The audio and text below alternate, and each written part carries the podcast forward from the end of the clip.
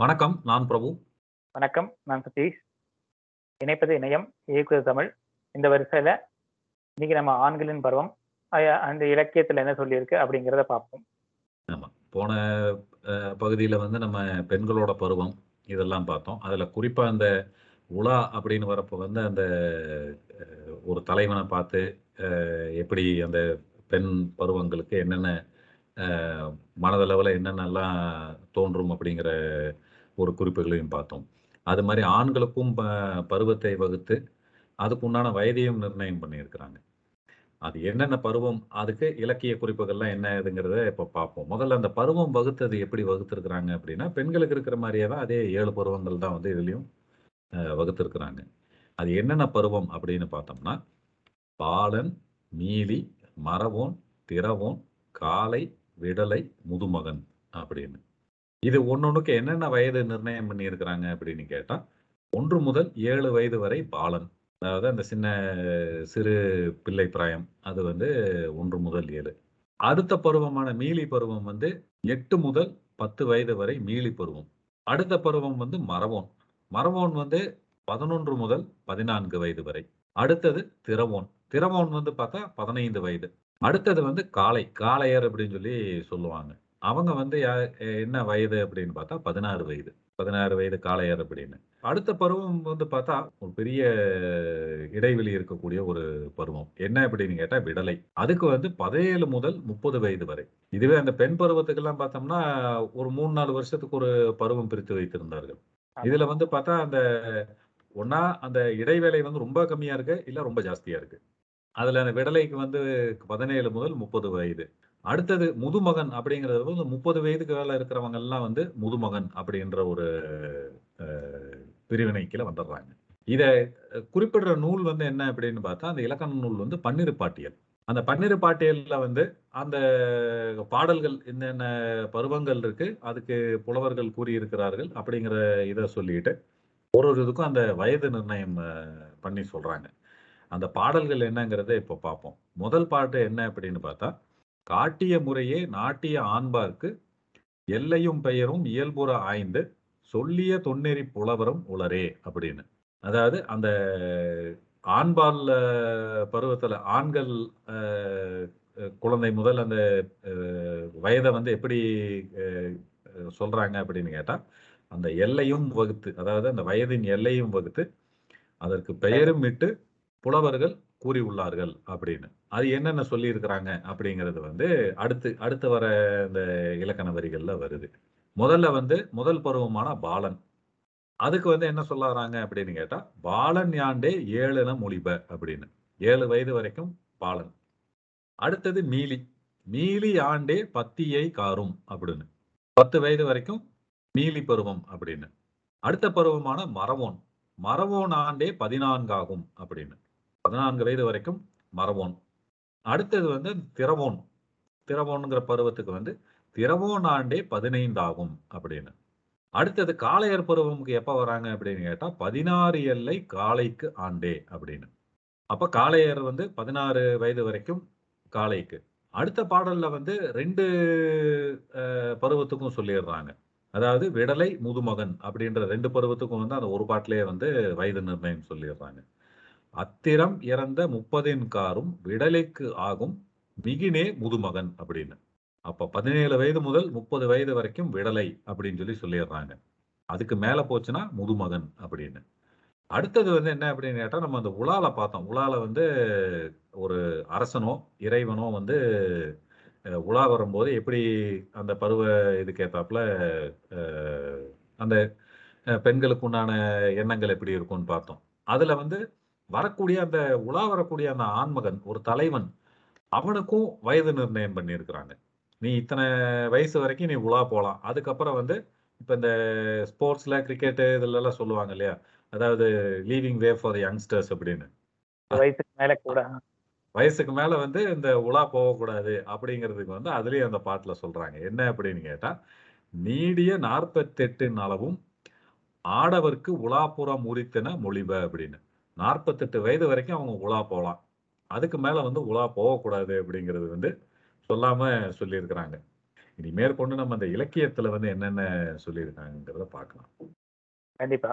இப்போ சொன்ன மாதிரி ஏழு பருவங்கள். இப்ப பாடல் அவ இலக்கியத்தில் பார்த்தா அஹ், இந்த பருவங்களை பத்தி பெருசாக பெருசா கிடைக்கல பட் சில குறிப்புகள் இருக்கு. ஒவ்வொரு பருவங்களை இப்போ அதோட பெயர்களை வைத்து.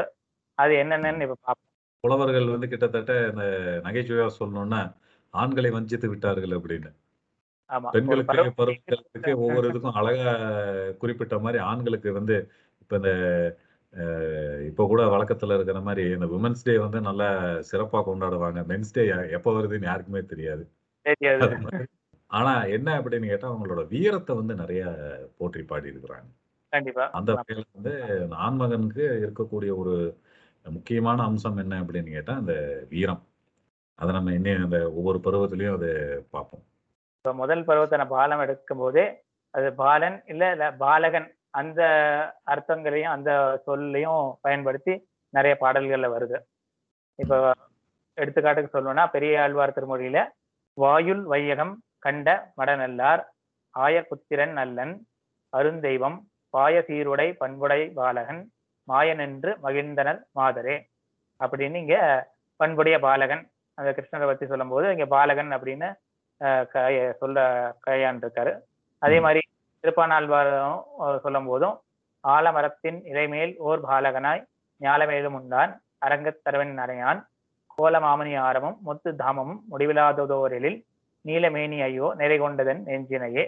அப்படின்னு இங்கேயும் அவர் ஆஹ், பாலகன் அந்த சின்ன குழந்தையா க அந்த ஆலமரத்தின் இலையில படுத்திருக்க அந்த இதுல இங்க ஆலமரத்தின் நிலை மேல் ஒரு பாலகனாய் அப்படின்னு அந்த பாலகன்களை சொல்ல கையாண்டிருக்காங்க. அதே மாதிரி பார்த்தோம்னா நம்ம கந்தரந்தாதி முதல்லயே நம்ம கந்தரந்தாதி சில பாடல்கள் பார்த்திருக்கோம். அது வந்து யமகந்தாதி இதுல பாடியிருக்கு. அதுலயும் இந்த சொல் கையாளப்பட்டிருக்கு. அதோட பாடலை இப்ப பார்ப்போம். செப்புங்கவசம் கரபாலக தெய்வ வாவி அம்பு செப்புங்கவசம் கரிமருகாவென சின்ன முன்னே செப்பும் கவசம் பெறுவார் கனு தெய்வ யானை தன செப்பும் கவசம் புனை புயன் பாதமென் சென்னியதே இது எமக பாடியிருக்கால கொஞ்சம் நம்ம பிரிச்சு பார்த்தாதான் நமக்கு பொருள் தெரியும். அதை இப்ப பிரிச்சு நம்ம பார்ப்போம். ஹே புங்கவ சங்கர பாலக தெய்வ பாவி அம்பு. ஹே புங்கவ சங்கரி மருகா என சின்ன முன்னே செப்புங் அவசம் பெறுவார். தனும் தெய்வயானை தன செப்பும் கவசம் புனைபுயன் பாதம் என் சென்னியதே அப்படின்னு சொல்றாரு. இதுல என்ன அர்த்தம்னா ஹே புங்கவ சங்கர பாலகன் சிவனோட பையன். தெய்வபாவி அம்பு தெய்வபாவி சரவண பொய்கையில உதித்தவன். அப்புறம் சங்கரி மருகா சிவ திருமாலோட மருகன். சின்னங்களை சொன்ன உடனே செப்புங் அவசம் பெறுவார். அவன் சின்னங்களை சொன்ன உடனே ஒரு ஆவேசம் அந்த அடைவாங்க அந்த பெண்கள். அந்த தெய்வ யானை செப்பும் கவசம் தெய்வ யானை தன செப்பும் கவசம். தெய்வ யானைங்கிற ஒரு செல்வத்தை உடைய அந்த முருகன் என் பாதம் என் சென்னியில் இருக்கு அப்படிங்கிற இந்த பொருள்ல இந்த பாடல்ல வருது. இங்கே வரும்போது அந்த சங்கர பாலகன் அவர் இந்த சங்கரோட குழந்தை அப்படிங்கிற அந்த பொருள்ல வருது. பரத சேனாபத்தியம்னு ஒரு நாட்டிய நூல். அது வந்து உபயசாமியார் தொகுத்திருக்காரு. அவர் வெளியிட முடியல. அப்புறம் அவர் பையன் வெளியிட்டிருக்கார். அந்த நாட்டிய நூல்ல என்ன வருதுன்னா உரை திரு பாலன் பருவமும் நாளும் தரமுடனே அப்படின்னு அந்த பாலன்கிற சொல்ல இங்க கையாண்டிருக்காங்க இதே மாதிரி திருப்புகழ்லையும் பார்க்கும்போது புரியவன் செப்பப்பட்ட எவர்க்கும் பெரியவன் கற்பிக்கப்படு சுக்கரன் குலை குலைந்து உட்க சத்தியமிழற்றும் திருபாலகன் திருபாலன் ம். அப்படியே பாலன்கிற சொல்ல அஹ், அருணகிரிநாதர் கையாண்டிருக்காரு இங்க திருபாலன்கிறது பிரகலாத பத்தி சொல்றாங்க So, இந்த. மாதிரி சில இதுல நம்ம பாலன் பாலகன் இது அப்படி மாத்தி மாத்தி சில இலக்கண நூல்களை நமக்கு கிடைக்கப்படுது. ஆமா. இப்போ மீலி அப்படிங்கிற அடுத்த பருவத்தை பார்க்கணும்னா இந்த மீலிங்கிற குறிப்பு வந்து அந்த பருவத்தை குறிக்கிறத காட்டிலும் அந்த ஒரு காவல் ஒரு குறிப்போ ஒரு காவலன்ற ஒரு குறிப்பிலையோ ஒரு தலைவன்ற ஒரு குறிப்பிலையோ இல்ல அந்த கூற்றுவன் யமனுங்கிற ஒரு குறிப்பிலையோ தான் க- வருது. ஆனா அந்த பருவத்தை வந்து அஹ், அதை சரியா குறிப்பிடுற மாதிரி வந்து அந்த வகைப்படுத்தி பாடின மாதிரி எதுவும் தெரியல. அதுல வந்து என்ன அப்படின்னு கேட்டா முதல்ல குறிப்பு வந்து என்ன சொல்லுதுன்னா ஒரு வழிப்போக்கர்களுக்கு காவலனா அமையக்கூடிய அப்படிங்கிற அந்த ஒரு கருத்துல வரக்கூடிய பாட்டு வந்து பெருமாநாட்டு படையில வருது. அந்த பாட்டு என்ன சொல்லுது அப்படின்னு பார்த்தா கருவிலோச்சிய கண்ணகன் எருள்தோட் கடம்பமர் நெடுவேல் அன்னமீளி அப்படின்னு. அதாவது இந்த வழிப்போக்கர்களுக்கு ஒரு காவலன் போல அமையக்கூடிய ஒரு நிலையத்தான் வந்து இந்த மீலி அப்படிங்கிற ஒரு வார்த்தையை பிரயோகப்படுத்துறாங்க. அதே மாதிரி பொருணராற்றுப்படை. அதுல வந்து யாருன்னு கேட்டா கரிகால பெருவளத்தான். அந்த கரிகால பெருவளத்தான வந்து தலைவனை வைத்து பாடப்பட்ட நூல் தான் அந்த பொருணராற்றுப்படை. அந்த பொருணராற்றுப்படையில என்ன மீலிங்கிற அர்த்தத்தை வந்து எப்படி சொல்ல வராங்க அப்படின்னு கேட்டா அதாவது ஒரு சிங்கக்குட்டியை வந்து உதாரணத்துக்கு எடுத்துக்கிட்டு அந்த சிங்கக்குட்டி எப்படி குட்டியாக குட்டியா இருந்தாலும் அது தாய்கிட்ட பால் குடிக்கிற பருவமா இருந்தாலுமே வந்து என்ன அப்படின்னு கேட்டா அதோட இரையை பிடிக்கும் போது வந்து அந்த இறைக்கு வந்து மிகுந்த வலியை கொடுக்கும். அதே மாதிரி வீரத்துல வந்து யானை கூடயே போய் சண்டை போடக்கூடிய வீரம் உள்ள இருக்கும் அப்படிங்கிற மாதிரி ஒரு அர்த்தத்துல அந்த பாட்டு வருது. இது வந்து கரிகாலனோட அந்த வாழ்க்கை வரலாறோட ஒட்டி வரக்கூடிய ஒரு பாடல்னு கூட நம்ம சொல்லலாம். எப்படின்னா அந்த கரிகாலன் வந்து ஒரு சிறு வயதிலே வந்து அரியணை ஏறும் நிலை வந்தது. அதாவது அந்த இரும்புடர் தலையாரோட அவரால் காப்பாற்றப்பட்டு சின்ன வயசுலேயே வந்து அவங்க கொலை முயற்சி நடந்து அதிலிருந்து தப்பித்து மறுபடியும் சோழ தேசத்தை வந்து அதாவது மீட்டு ஆட்சி பொறுப்புக்கு வந்தார். இதே மாதிரி இன்னொரு இது பார்த்தா தலையாலங்கானத்து செருவென்ற நெடுஞ்சேலியன் பாண்டியன். அந்த மன்னனும் பார்த்தா சிறு வயசுலயே வந்து அந்த அரியணை ஏறும் சந்தர்ப்பம் வந்தது. அப்படி அந்த அந்த மீலி பருவம் அப்படிங்கிற அந்த இளம்பிராயத்திலே வந்து வந்ததுனால அதை சொல்லக்கூடிய அந்த பொருநாட்டு படையில வரக்கூடிய அந்த பாடல் தான் இது. என்ன அப்படின்னு கேட்டா ஆளி நன்மான் அடங்குடை குருளை நீலி மொயம்பின் மிகுவலி செருக்கி முளைகோல் விடா மாத்திரை நெரரே என தலைகோல் வேட்டங் களிற்றட்டாங்கு அப்படின்னு. என்ன அப்படின்னு கேட்டா அந்த சிங்கக்குட்டியானது ஒரு இரைய பிடிக்கும் போது அதுக்கு சி- குட்டியா இருந்தாலுமே அந்த இறைக்கு வந்து வலி மிகுந்த வலியை கொடுக்கக்கூடிய ஒரு இது.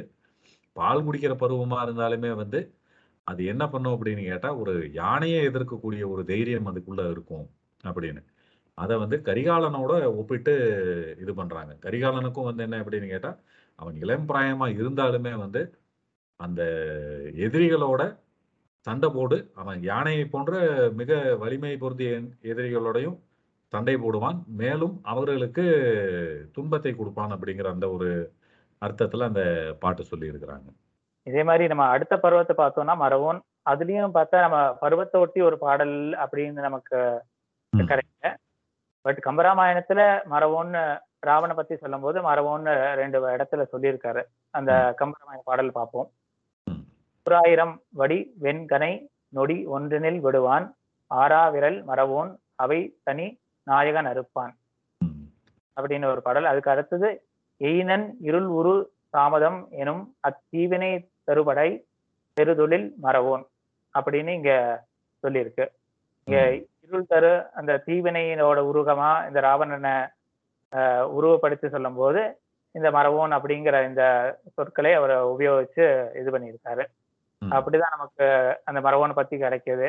அதே மாதிரிதான் திரவோன்னு சொல்லும் போதும் நமக்கு ஒரு ஆஹ், இலக்கியங்கள அதை பத்தி ஒரு பாடல் அந்த வயதை பத்தி இப்போ ஒரு பாடல்கள் இல்லைனாலும் ஆஹ், அது திரவோனுங்கிறது எப்படின்னா அந்த ஒரு திறம் ஒரு திறமை வெளிப்படும் பருவமாக ஆஹ், பார்க்கப்படுகிறது. ஆமாம் இப்போ இந்த உதாரணத்துக்கு இந்த ஆதித்த கரிகாலனை பற்றி நம்ம பார்த்தோம்னாலுமே ஒரு பன்னெண்டு வயது அந்த போருக்கு போர் புரியும் போது அவனுக்கு பன்னெண்டு வயது அப்படின்னு சொல்லி சொல்லுவாங்க. அந்த பன்னெண்டு வயதுலேருந்து அந்த பதினாறு வயது அப்படிங்கிற அந்த நிலைக்கு வரும்போது பதினைந்து வயது அந்த திறவன்னு வரும்போது வந்து திறமைகளை சேர்த்து கொண்டு அந்த வீரம் வெளிப்படக்கூடிய ஒரு பருவம் அப்படிங்கிற ஒரு கருத்தை வந்து சொல்லுவாங்க. ஆமா கண்டிப்பா. அதே மாதிரி நம்ம காளையை பத்தி பார்க்கும்போது இரண்டு மூணு பாடல்கள் அந்த பருவத்தை பத்தியே நமக்கு கிடைக்கிறது. புராண ஒரு பாடல். அடிபுனை தொடுகலன் மையனற் காளைக்கென் தொடி களி திடுதல் யான் ஆய்க்கஞ்சுவலே அப்படின்னு வருது. தலைவி சொல்ற மாதிரி இந்த பாடல். அதாவது அந்த காளை பத்தி சொல்லும்போது வீ வீரக்கலல்களை அணிந்து அந்த கருமையான தாடி வர அந்த பருவங்க அதை பத்தி அந்த தலைவன் சொல்லும்போது அவ அவனை நினைச்சு என் கையில இருக்கிற வளையல் கலந்து வர்றத பார்த்து என் தாய் என்ன கேட்பாளோ அப்படின்னு நான் அச்சப்படுகிறேன் அப்படிங்கிற அந்த பொருள்ல இந்த பாடல் வருகிறது. மேல பார்க்கணும்னா நம்ம முன்னாடி நீ நம்ம பார்த்திருக்கோம். சில யார் யாருக்கு என்ன கடன் அப்படின்னு ஒரு பாடல் பார்த்திருக்கோம். அதுலயும் இந்த காளைங்கிற சொல் கையாளப்படுகிறது. அது பாடலை இப்ப திருப்பி பார்ப்போம். ஈண்டு பிறந்தறுதல் என் தலைக்கடனே சான்றோன் ஆக்குதல் தந்தைக்கு கடனே வேல்வழித்து கொடுத்தல் கொள்ளற்கு கடனே நன்னடை நல்கல் வேந்தற்கு கடனே ஒளிர்வாழ் அருஞ்சமம் முறுக்கி களிறு எரிந்து பெயர்த்தல் காளைக்கு கடனே அப்படின்னு இந்த காளைக்கு கடன் சொல்லும்போது அந்த ஒரு போர்ல போய் அந்த யானையை கொன்று ஆஹ் அது திருப்பி வர மாதிரி அந்த காளைக்கு கடன் அப்படின்னு சொல்லப்படுகிறது.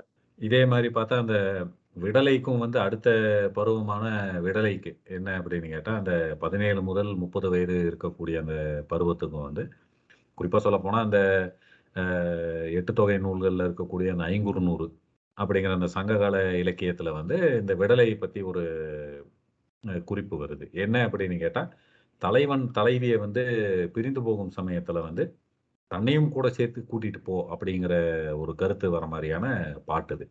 அது என்ன பாட்டு அப்படின்னு கேட்டால் புதுகலத்தன்ன கனிய ஆழம் போக்கில் தன்னை தடுக்கும் வேனில் அருஞ்சுரம் தண்ணிய இனியவாக எம்மொடும் சென்மோ விடலை நீயே அப்படின்னு. தலைவி வந்து கேட்குறா எப்படின்னா ஒரு ஆலமரத்தில் பழம் நிறைய பருத்து இருந்தது அப்படின்னு கேட்டால் அதை தாண்டி பறந்து போகிற பறவையும் வந்து கவர்ந்து இழுத்து அதை உண்ண வைக்கும்.